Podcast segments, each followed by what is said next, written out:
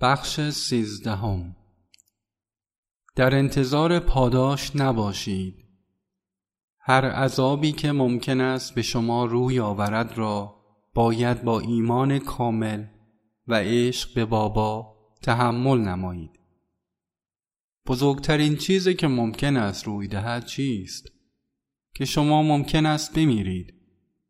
و خیلی واضح است که شما روزی باید بمیرید. دیر یا زود شما باید این بدن را رها کنید. پس چرا فکر نمی کنید که دیگر بدنتان وجود ندارد؟ و لذا بدون وابستگی فعالیت نکنید. چیز دیگری که باید به خاطر بسپارید این است.